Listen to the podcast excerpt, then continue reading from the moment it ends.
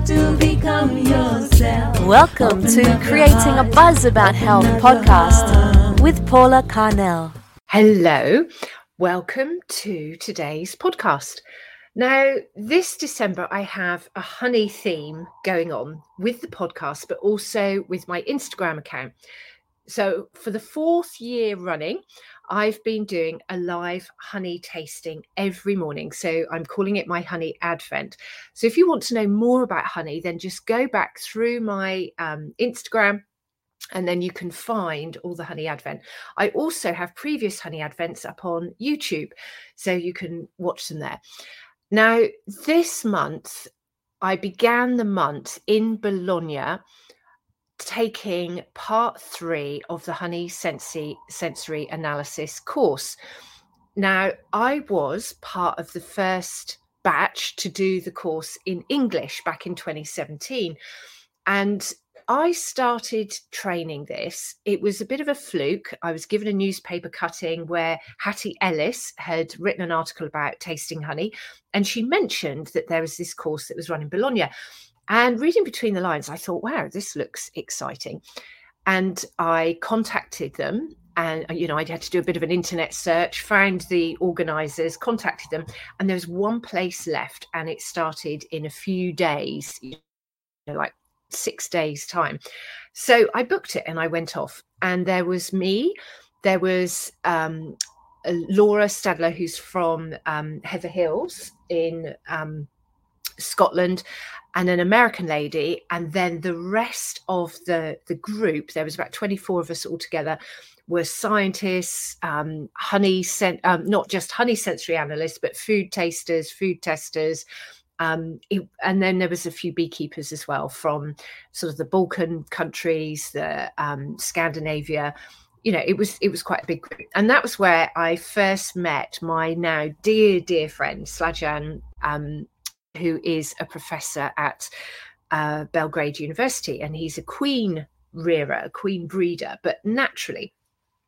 So some really firm friendships were made on that course, and when I first went it was pretty scary because I my motivation for going was I love dandelions and I wanted to know that if you could get a dandelion honey and if it was tasty, wouldn't that be a way of saving the dandelions and stopping people using chemicals in their gardens? So that was my motivation.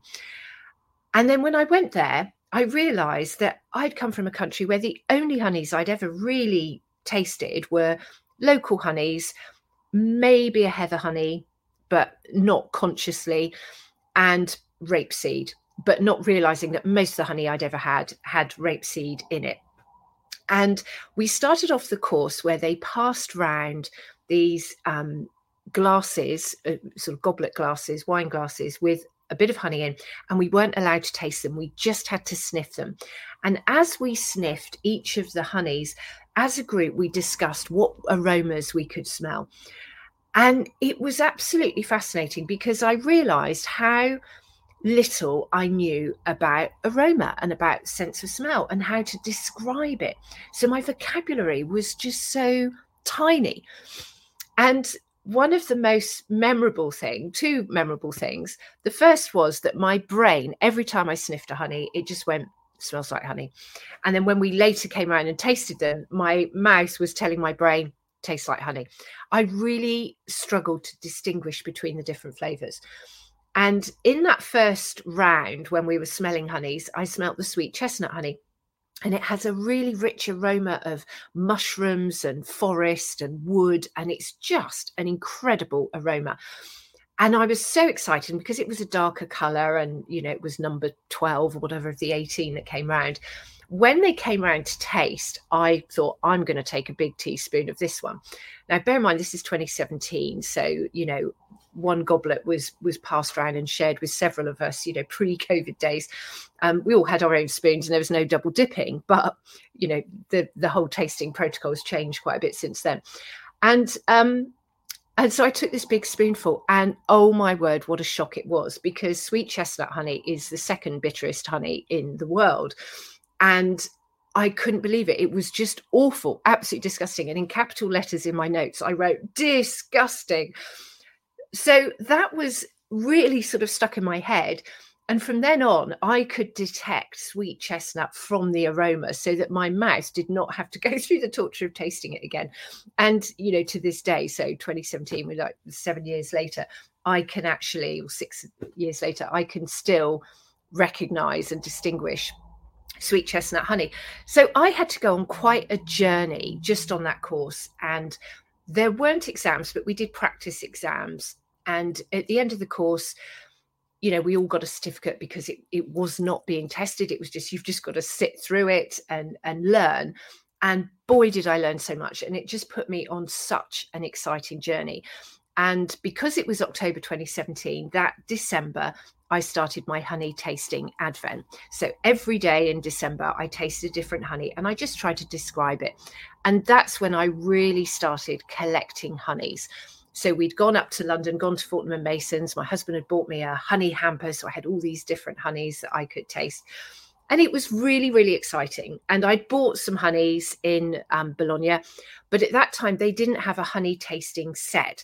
And we were all saying, we need a set. We need to have this set of 18 honeys so we can practice them so that was really exciting and then you know i carried on traveling around and and waiting for the next level because i thought i've got to i've just got to carry this on. So i went to the advanced course in 2019 and slajan was there and then i met some of the other english people who had started the course in 2018 and so they did the advanced course and then there was there was an amazing group. So i met um, miel danse from um, canada. I met um, victoria from sweden who's just been on the um, level three with me. I um, slajan was there as well. Laura was there.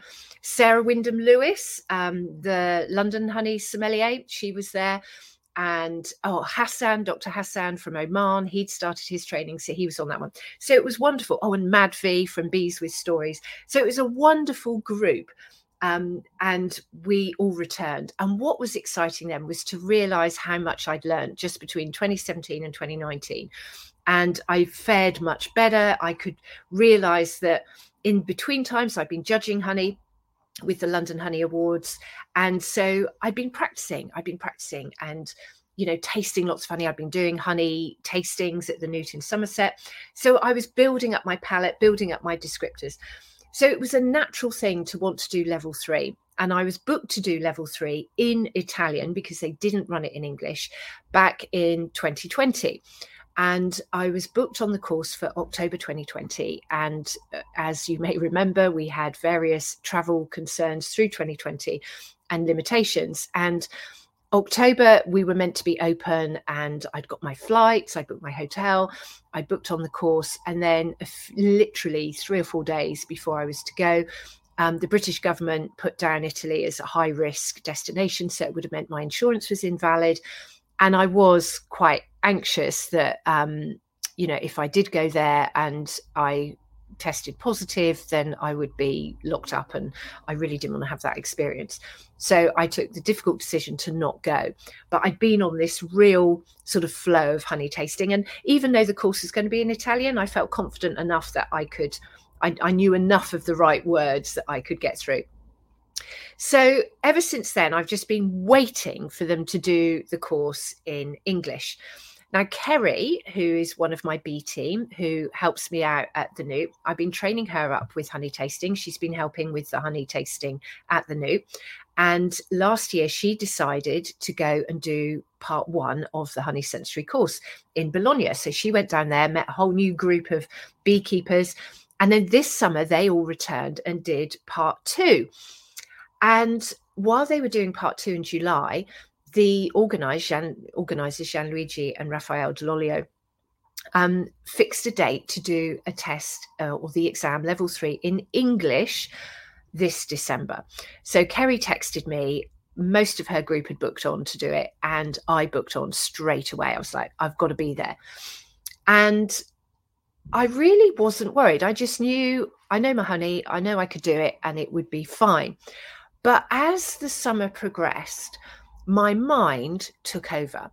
I'd had a busy year and um, part of Kerry's group included a wonderful chap called Gino, who's a Scottish beekeeper, who's also had a lot of practice with stewarding um, and assisting judges in the BBKA honey competitions and honey presentation.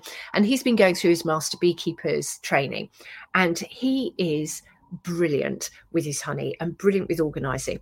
So he organized a whole um, program of revision tasting sessions. And I attended some of them, I couldn't attend all of them. And there was a mixed thing because it was amazing that he was doing it. But my stress levels increased because all of the group who had done the training in 20, um, 2022 and 2023 had bought sets, tasting sets of all the honeys that you're going to be tasted on, tested on.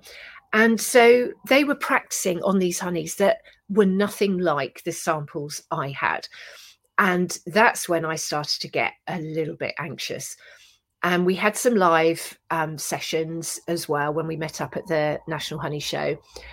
And we also then learned that there was a quiz at the end of the exam 18 questions about um, beekeeping or about honey, honey crystallization.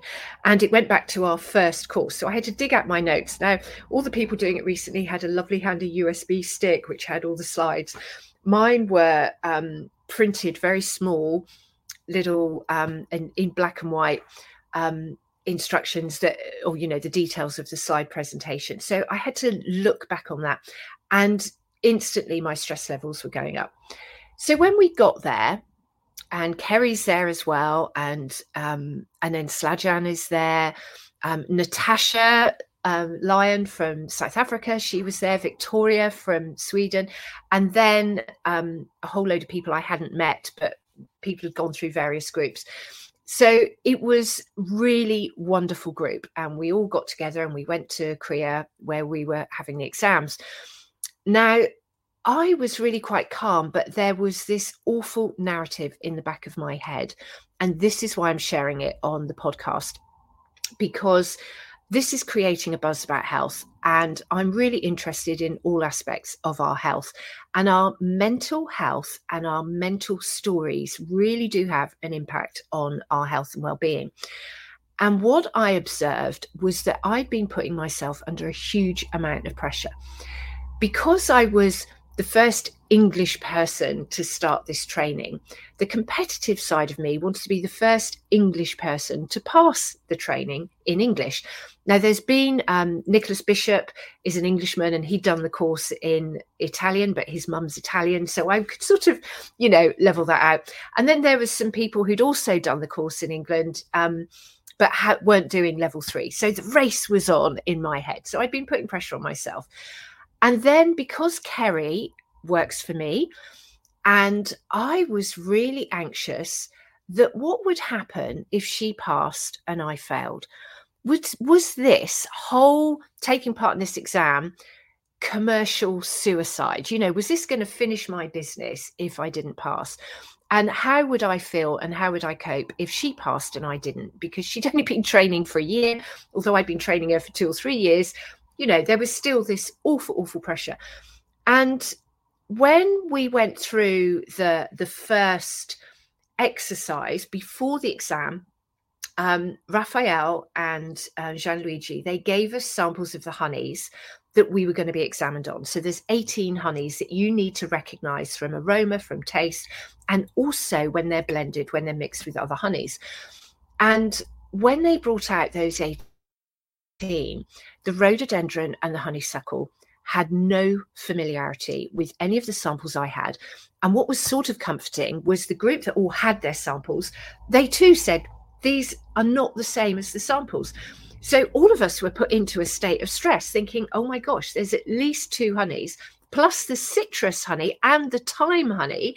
So there was four honeys out of the 18 that many of us just didn't recognize. They did not have the characteristics that we'd been trained to look for. So we were all in a bit of a state of stress. And we tasted 18 honeys, then we had a lunch break, and then we came back and the exam started.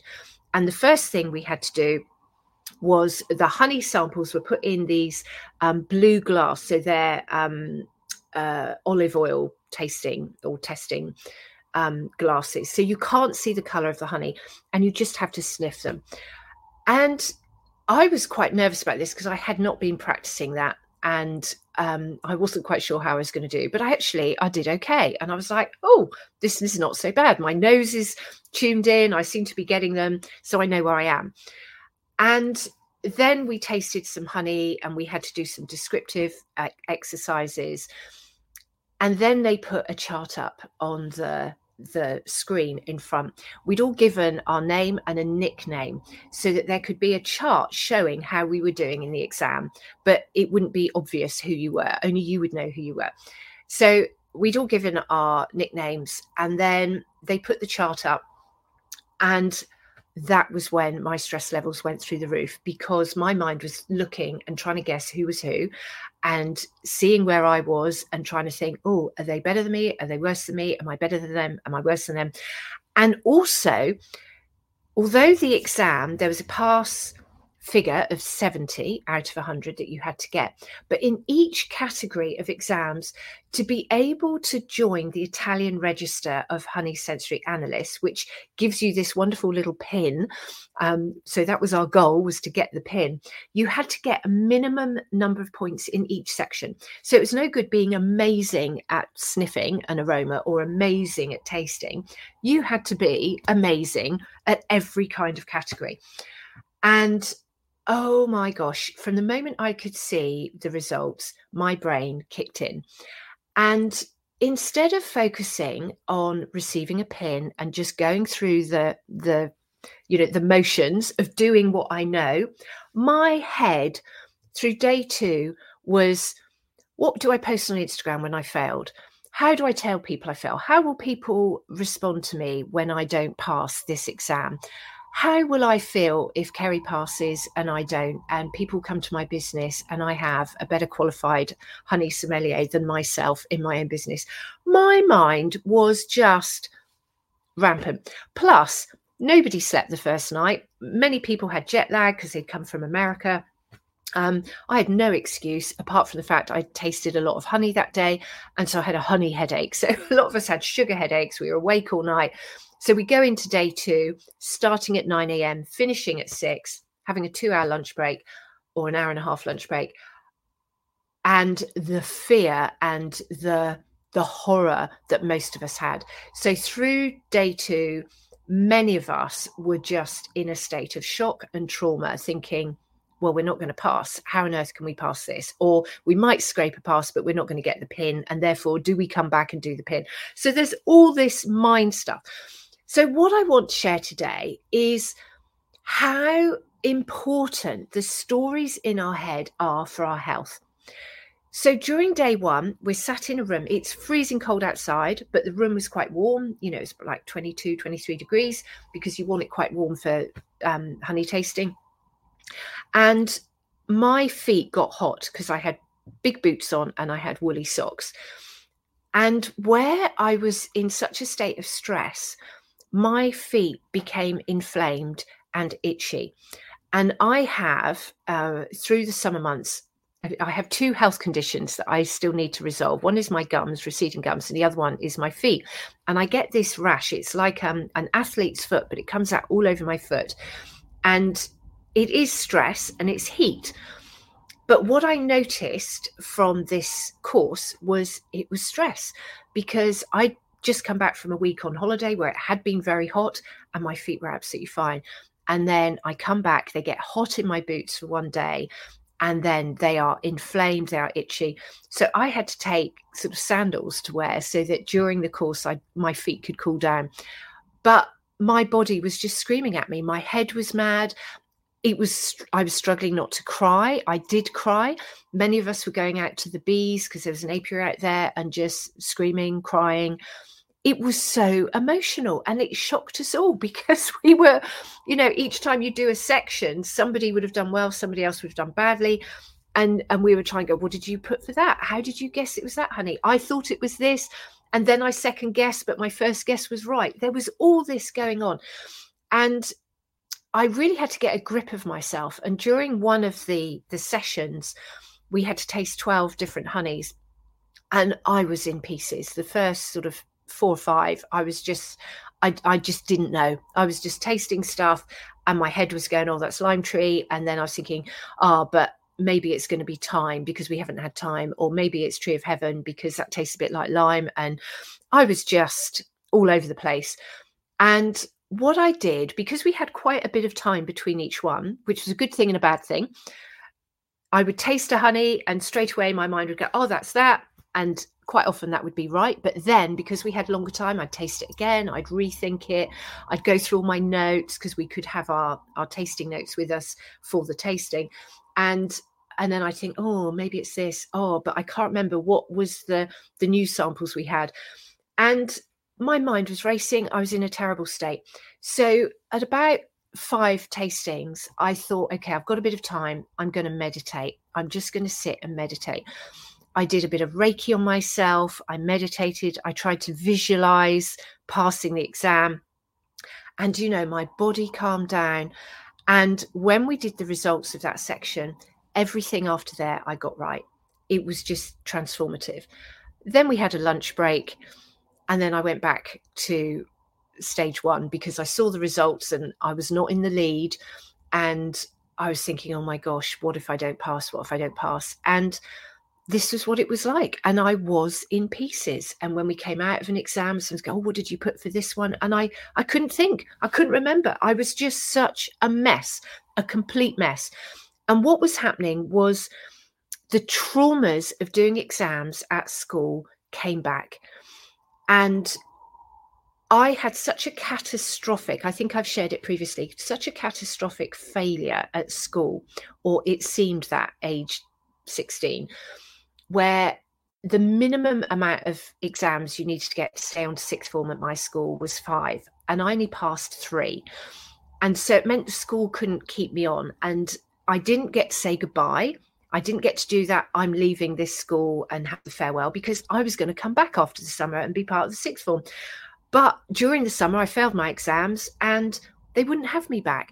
And an arrangement had to be made to put me into a, a school, an art school and even I didn't have enough O levels to do that. So there was an agreement that I'd retake exams and um, and my school wouldn't let me retake them there. And, you know, it, it was awful. And the humiliation and the shame, you know, the shame of letting down my parents, of all the added stress of what they're going to do with me. I'm 16 and I couldn't stay at school and I had no other plans. So all that shame and trauma which had motivated me to have great success in my life. And what prompted me to do this podcast was last night I was just packing up in my office, and a lady who taught um, at my boys' school when at primary school, she popped in, and I haven't seen her for a long time. And she just came in and she said, "Paula, you are amazing." She said, "Everything you do is so successful." I love what you're doing. You really are incredible. And to think that only a few years ago, I saw a car pull up on the sports field for sports day and you got out. All you could do was lie down. You couldn't even sit upright in the wheelchair. And she said, and look at you now. And it really brought a tear to my eye because this is it. Look at me now. Look at what I'm doing. I was able to book my own flights, um, book my own hotel, recommended from Natasha, but travel across Bologna, not be phased, not be stressed, not have the anxiety that I had suffered through being ill and recovering. So I have come a long way. And I was thinking, why am I doing this exam? You know, what is the purpose? Is it ego? Is it just so I could be the first English person to pass the exam in English and be a honey sommelier? Um, I am a honey sommelier already. I am tasting honey. I know my honeys. I judge honeys. I judge honeys from all around the world. I can recognize honeys from all around the world. But there's just a few Italian honeys that had caught me off guard.